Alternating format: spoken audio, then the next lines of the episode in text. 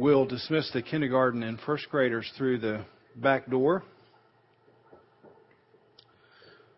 And again, I'm um, urging you have your Bibles open so you can see as we walk through some of these critical verses here together this morning. Um, these are some important points, and I want to try to speak slowly and communicate clearly.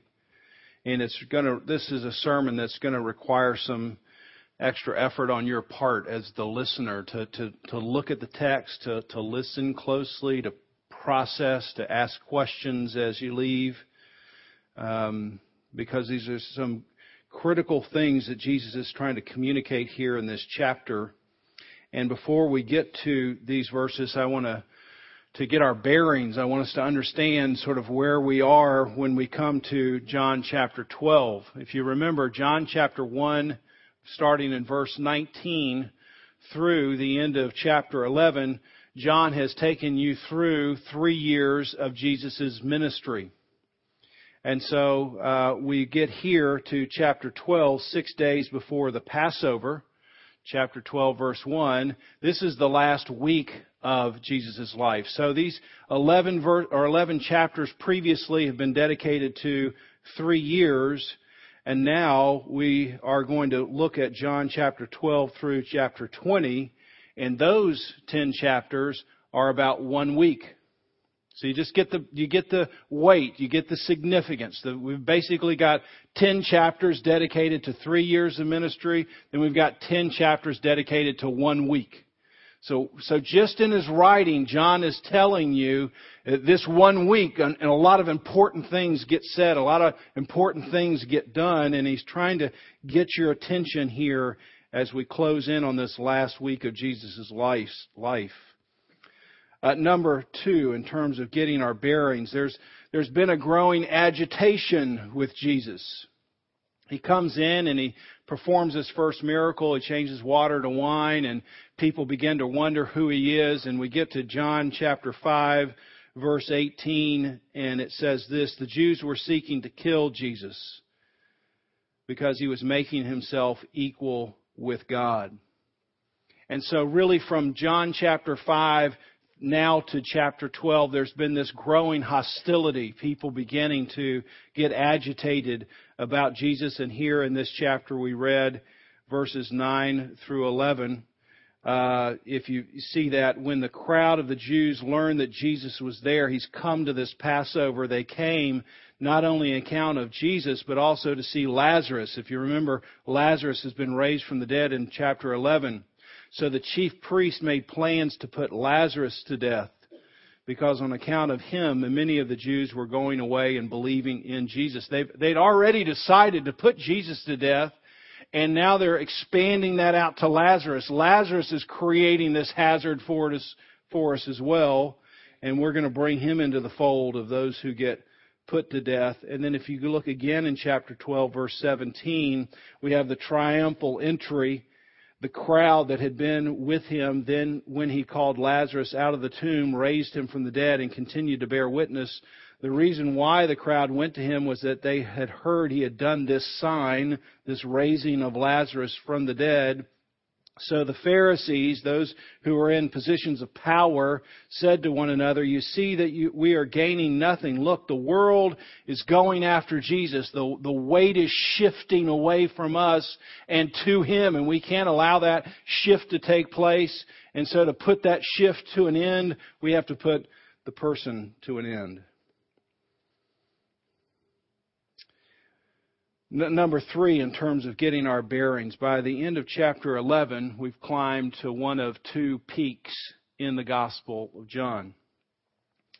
The, the first peak ends in chapter 11 and it's uh, highlighted by a series of signs. There's a series of miracles that Jesus is doing in these opening 10 chapters and each miracle is meant for to, to draw attention to Jesus, for you to look at the sign and then see the sign, see the, see the water turned into wine and look at Jesus. See the blind man see and look at Jesus. See the man who's lame and then look at Jesus. See Lazarus who's raised from the dead and look at Jesus. And so we've been climbing, climbing this high peak to chapter 11 where Lazarus has come back from the dead.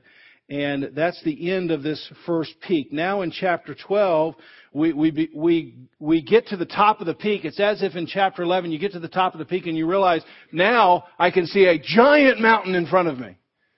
But I, I couldn't even see the first mountain because this smaller mountain was in front of me and we, we get to the top of this, top of this mountain in chapter 11 and now we really begin another ascent.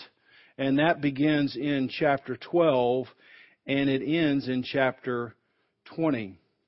You'll, you'll remember when Jesus comes to Martha at the end of chapter 11 where we, we come up to this first peak and he says, I am the resurrection and the life.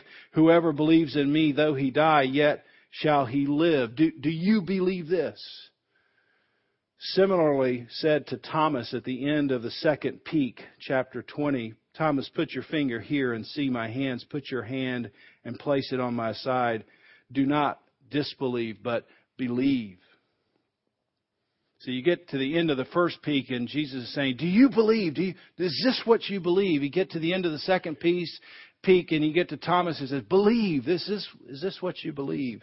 And so throughout the journey here, the question is, is this what you believe about Jesus? And that's the question John is asking everyone here. Finally, just to get our bearings, the hour that has been talked about throughout the book of John has finally arrived. John chapter 2 verse 4, my, my hour has not yet come, Jesus says. John chapter 4 verse 24, but the hour is coming and is here when the true worship, worshipers will worship the Father in spirit and in truth. John chapter 7 verse 30, they were seeking to arrest Jesus, but no one laid a hand on him because his hour had not yet come. Then look in John chapter 12 verse 20, 23. The hour has come. So this hour that's been building has arrived. The hour has come that the Son of Man or Jesus might be glorified. And this referenced hour all the way through the book of John has arrived in John chapter 12. And I would say it's, it's arrived in this last week of Jesus' ministry. So as we now are going to narrow into these few verses in chapter 12, that we have our bearings. I'm, I'm going to try to examine this passage in this way. First, uh, I want to ask the question, what does the word glorified mean? You see this in this text. Well, what does it mean in chapter 23 and in, in, I mean in verse 23 and verse 28, the word glorified? The second point is what are the ways the text describes how Jesus glorifies God or how God is glorified? So something's happening. God's going to be glorified. Jesus is going to be glorified. What does that mean? And then how in the text? We could say a lot about it, but what are the things that the text points to? And there are three things or three ways God is glorified. One, in Jesus' death. Two, in Jesus' defeat of Satan. And three, in his drawing of all people. And then finally, briefly, just some applications of now how are we to glorify God? First, uh, the glory. The hour for the glory has come. What does that mean when Jesus says that in verse 23? And here's my definition for this particular context when we talk about glory. Because sometimes it can mean praise, but I think in this context it means something different. And my definition for glory here is the full visible manifestation of God's holiness.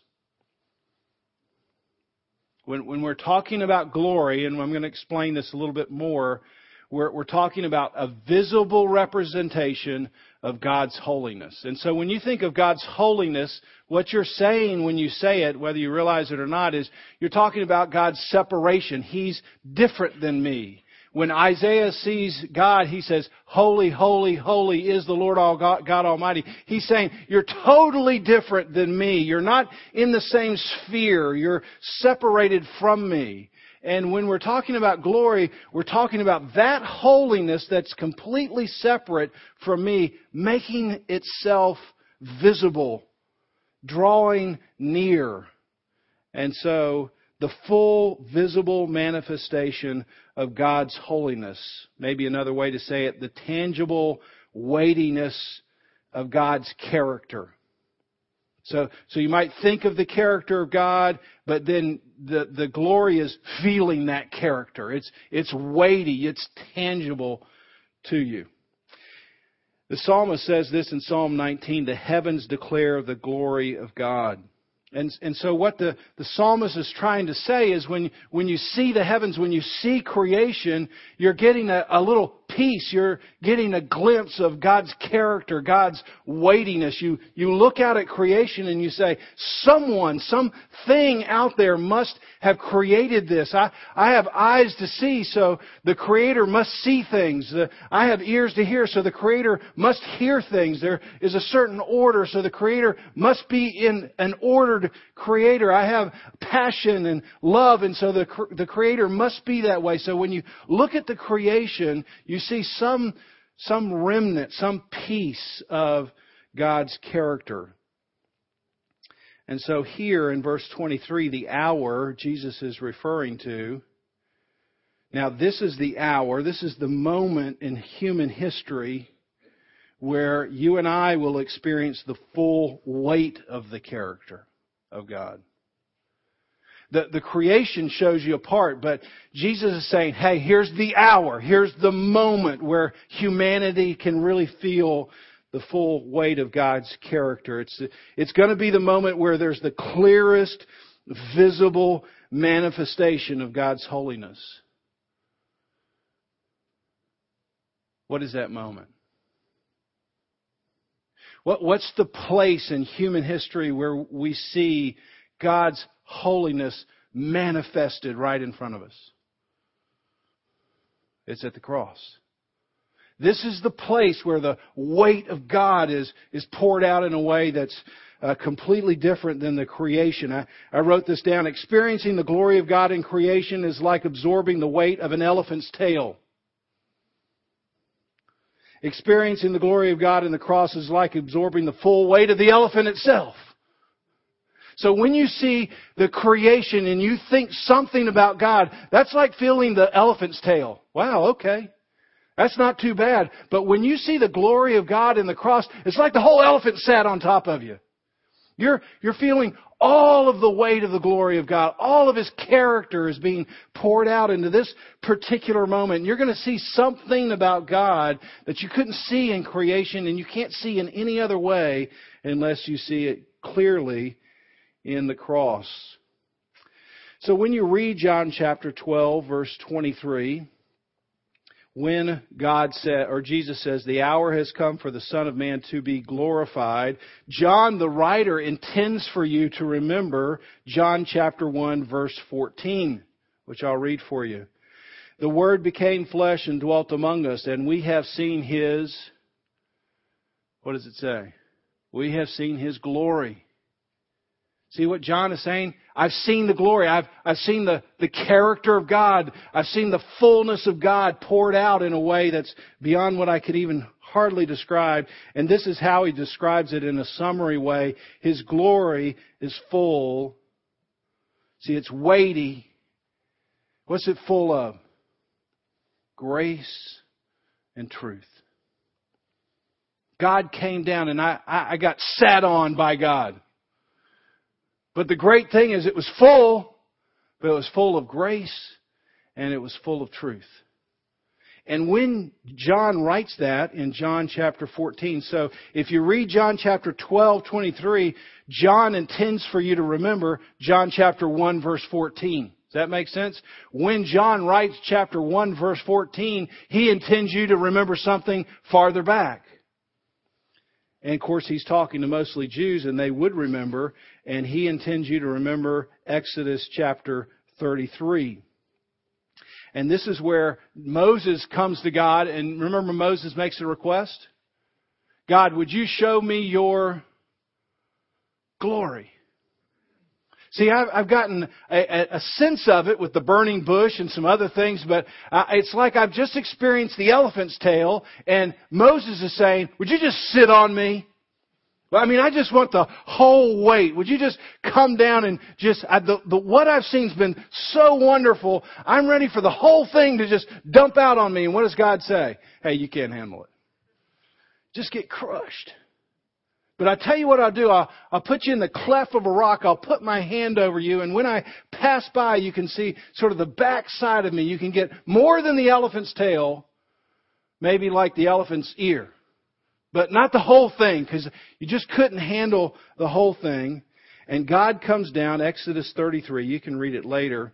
But it says the whole thing later, but it says, the Lord came down in a cloud and, and this is the first thing the Lord did. He proclaimed his name. Isn't that interesting?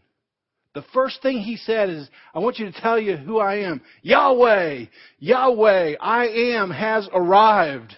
If that's even possible for somebody who's always there to arrive. The compassionate and gracious God, slow to anger, abounding in love and faithfulness, maintaining love to thousands, and forgiving wickedness and rebellion. In other words, the glory of God is full of grace. Yet, God does not leave the guilty unpunished.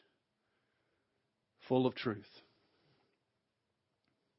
See, full of grace and truth, Exodus 33 John chapter 1, 14. I've seen the glory of God. It's full of grace and truth. And here, when we come to the hour, what you're going to see in this hour is going to be full of grace and it's going to be full of truth. The cross is the place that's full of grace and truth.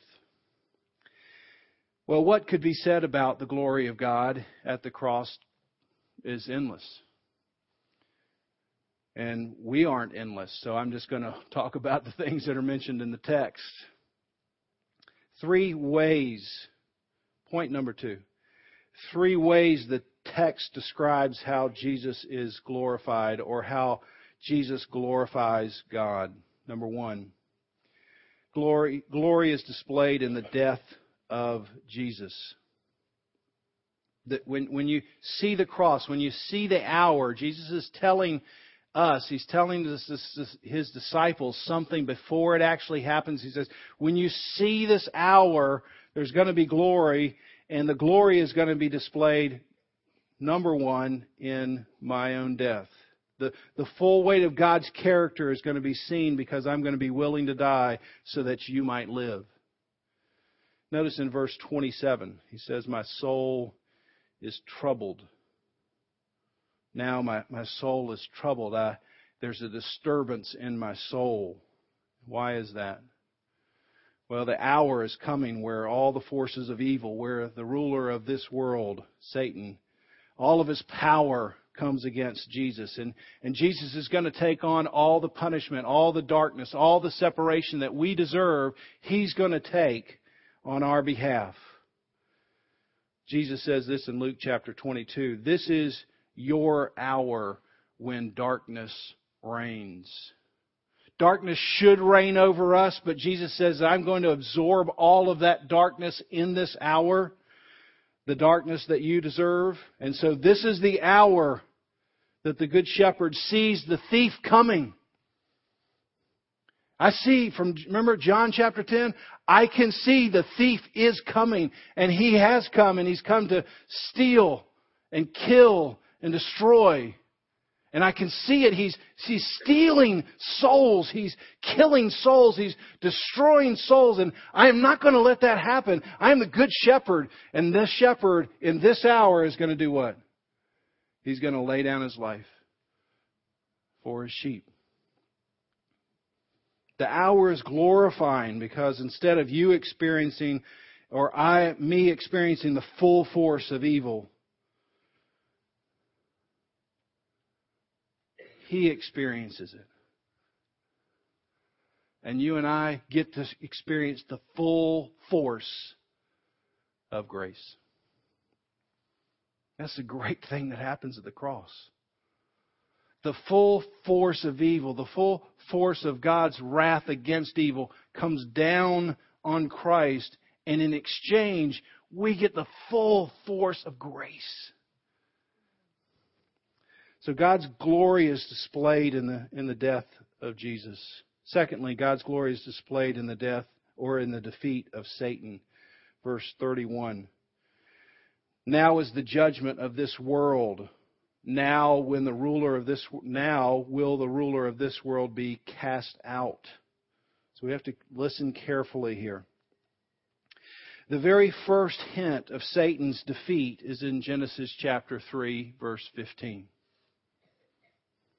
The, the gospel is embedded in the Old Testament. That's why Paul tells Timothy, you have the scriptures that are good enough for your salvation because you can see the gospel in the Old Testament.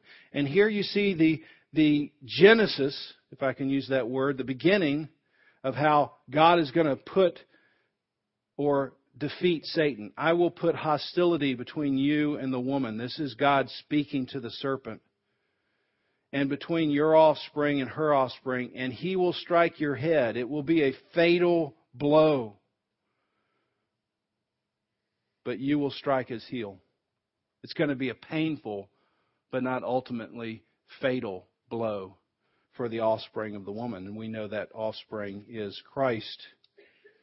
The Bible tells us that the first Adam was born into this world without sin, and that this real person, this first Adam, was not only just a real person, but he was a representative person. Which means that when Adam sinned, we all sinned. When Adam fell, we all fell. We read that in the Westminster Confession of Faith. So Adam represents all of us. So when you think about getting to heaven and saying, Adam, if it just weren't for you, we'd be okay. He'd say, hey, you or me, we were, we, you would have done the same thing. I'm representing all of us. And man, Adam fell so easily. Here he is. He has everything at his beck and call. He's got a relationship with God Almighty. And, and the one thing he didn't have and he could never get, he, he sold. And when he sold out, we all lost. He's not just a real person, he's a representative person, so that when he fell, we all fell. So, when you go to turn when you turn to 1 Corinthians 15, Paul the apostle says this, God sent the second Adam or the last Adam into the world. And this second Adam or last Adam was born without sin like the first one was. And this second Adam or last Adam, who is Jesus, is not only a real person, but he's also a representative person. And so, it, which means if, if Jesus can live according to God's commands, if he can listen to God, and if he can live without sin, then his death and resurrection secure salvation for everyone who believes. So if you trust in Jesus now, He is your new head. He's the one you're living underneath now. You're moving from your old head, Adam, to a new. You're born anew underneath a new family. And Paul says this in 1 Corinthians 15 Christ has been raised from the dead, and he is the first of a great harvest of all who have died. So you see, just as death came into the world through a man, now the resurrection from the dead has begun through another man. For as in Adam all die, so in Christ all will be made, made alive. But there is an order to this resurrection. Christ was raised as the first of the harvest then all who belong to Christ will be raised when he comes back. So it is written, the first man, Adam, became a living being, the last man, the last Adam, a life-giving spirit. Okay, you tracking with me? I know that's, that's some heavy theology, but it's helpful because we haven't got to the verse yet. We're just trying to put that as a background so you understand in a macro sense what the Bible's talking about and where we are on this planet and what's important. And so now, here we are in verse 31 now, Satan has been defeated in some way at the cross. And I can say that I think the text is talking about at least two ways that Satan is defeated. Number one, Satan failed in his horrific attempt to get Jesus to sin. Satan did not fail in his attempt to get the first Adam to sin. And so now a new Adam has come in and he's going to spend this Adam's entire life trying to get him to turn away from God and turn towards him. And of course we see it in a number of ways. Let's just remember a few. First, Satan tempts Jesus in the wilderness. Remember, remember those temptations. And, and, and notice the contrast. The first Adam's in a garden. He has everything available to him and he falls easily. The second Adam is in a wilderness. He has nothing available to him except for God Almighty and he succeeds.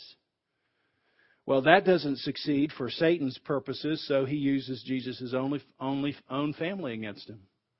Jesus begins to teach. Remember, Jesus' family comes to the home that Jesus is teaching in, and he says, then they say, hey, he's crazy. Imagine being Mary. Imagine being Jesus when Mary comes and Mary says, yeah, he's crazy. I mean, it'd be mighty tempting at that point to do something that would not be God honoring. Well, Jesus withstands that, so he chooses his closest friend, Peter. Remember, Peter takes Jesus aside and says, Hey, Jesus, we're not interested in doing that cross thing. Let's try another way. Jesus looks at Peter and what does he say? Get behind me, Satan. I know that voice. That voice is trying to get me off track. And that voice came in the wilderness. That voice came out of my own family. That voice is now coming out of my own friend. I know who you are. Satan uses the crowd, the weight of the crowd to put Jesus, push Jesus off course. Satan uses the, the power of the high priest and the Pharisees, the power of Pilate and the political rulers to push Jesus off course. So you can see it's bearing down on this, this hour. We, we've got to get this man to turn away from God. So we're, we're pushing all of the forces now, all the forces of evil against this man. And, and at this hour, things break open that you and I couldn't possibly understand. All hell breaks loose against Jesus just to get this man to say, I'm done. So when, when the person walks by the cross and says, oh, he could save others, but he can't save himself, what voice is that? That's Satan. Come on, Jesus. Just one time. Bring down the hammer on these people. Do something that you ought to do that's against your Father's will. Then I'll have the last Adam. And instead, Jesus says, Father, forgive them. They don't, they don't know what they're doing.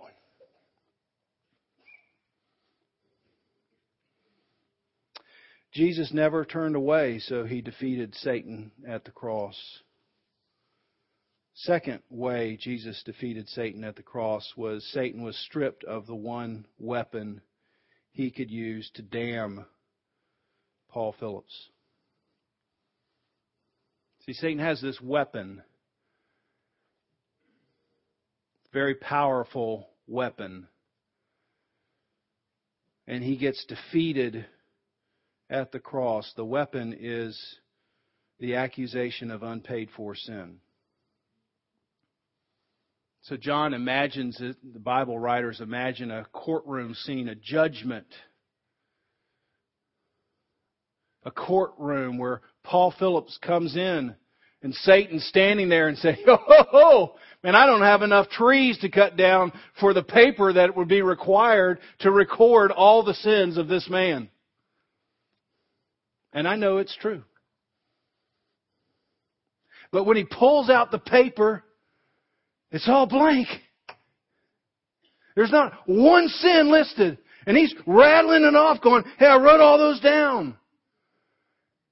And God says, no, no, no paid in full. Satan, get out of here. And that's how he cast Satan out. He, he casts him out of the courtroom and then he looks at Paul Phillips who's shaking in his boots if he's even standing at all and he says, Paul, therefore there is now no condemnation for those who are in Christ Jesus. Stand. You're a son of God. That's the gospel. So Satan is cast out in that sense. Still effective today in some ways, wielding, wielding a weapon of guilt, but ultimately not going to be successful in that last day of judgment. The glory of God is on display by drawing all people. Verse 32.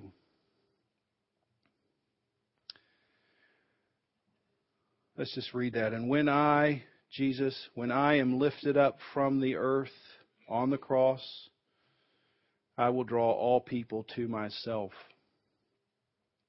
D.A. Carson says this about the verse all people means all people without distinction, both Jews and Greeks. You look back in verse 20, you see the context of Jesus' teaching begins with a request by some Greeks who wish to see Jesus. Therefore, the phrase all people refers to all people without distinction, not all people without exception. See, anyone can. You just have to trust in Christ and it's been said over and over John 3:16 so God so loved the world that he gave his only son that whoever believes in him John 5, whoever hears my word and believes in him has eternal life. John 6, all that the Father gives me, gives to me will come, and whoever comes to me, I will never cast out. I am the light of the world. Whoever follows me will never walk in darkness. John 10, I am the gate. Whoever enters through me will be saved. John 11, I am the resurrection and the life, and whoever lives and believes in me will never die. Do you believe this? That's the question. It's not a narrow gate that you could pass through. It's a big, wide gate. Whoever. It's just that not many people choose that gate. The cross doesn't guarantee universal salvation. It promises salvation to everyone who believes.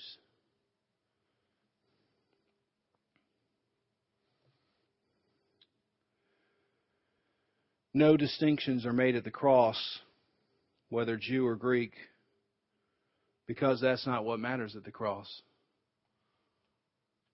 What matters at the cross is Jesus, not you. Finally, there's an application here if you believe. Some of you are sitting here and you need to determine whether you believe. I mean, I've, I've unpacked a lot of information here. Is this what you believe? But if you're saying, yes, that's what I believe, I'm trusting and I'm trusting in Christ, then Jesus clearly says here in his last week, you, you have to live in, a, in accordance with your belief so that in verse 36 you can be a son of light. And the way we live is back in verse 25. Whoever loves his life loses it. Whoever hates his life in this world will keep it for eternal life.